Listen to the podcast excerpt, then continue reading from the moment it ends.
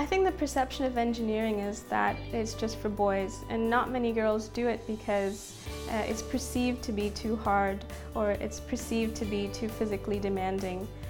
I create computer models of the complex flows inside the jet engine to understand the flow physics and predict the transfer of heat to various parts inside the engine.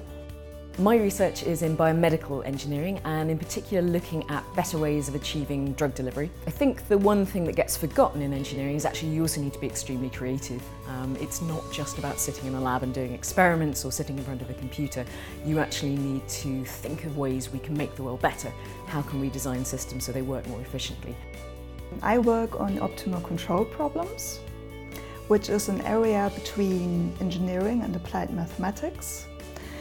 It's not very much known um, how multidisciplinary engineering can be and also how much of your creativity you can use and develop by working on engineering problems. I worked in, uh, at Rolls-Royce for best part of 40 years as, a, as an engineer. Um, I retired last April and I'm enjoying every minute of it. I don't think people realise that everything around us, you know, every chair, every table, every phone, every car, everything you touch each day has a grounding in engineering.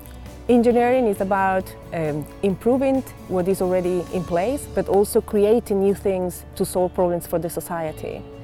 My project involves using uh, plants uh, in a floating wetland, wetland treatment to improve the water quality of a drinking water reservoir I think women do bring a different perspective to science um, and they think about things a little bit differently and that's great, that's what we need. We need as many people thinking creatively in different ways, coming together, working together because that's how we actually change things. We need people who are not just smart but also curious and not afraid to try new things and really want to make a difference. If you look at all the other skills that go to make up um, engineering jobs, they're about communication, they're about um, working with a team of people, they're about inspiring and motivating other people. They're, they're very similar to the skills that you would need in any other profession. Engineering is hugely important to almost every aspect of our lives. Our mobile phones, the cars we drive, the roads we use, the water we drink. Engineers are responsible for almost every aspect of modern society.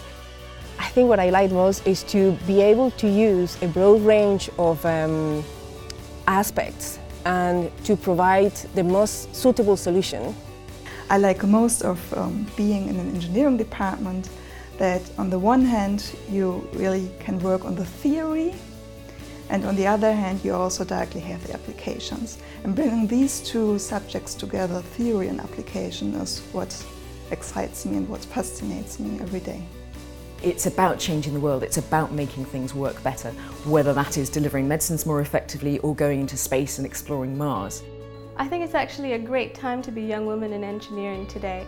And I would say if you're interested in learning how things work and like problem solving and maths and science, then absolutely go for it.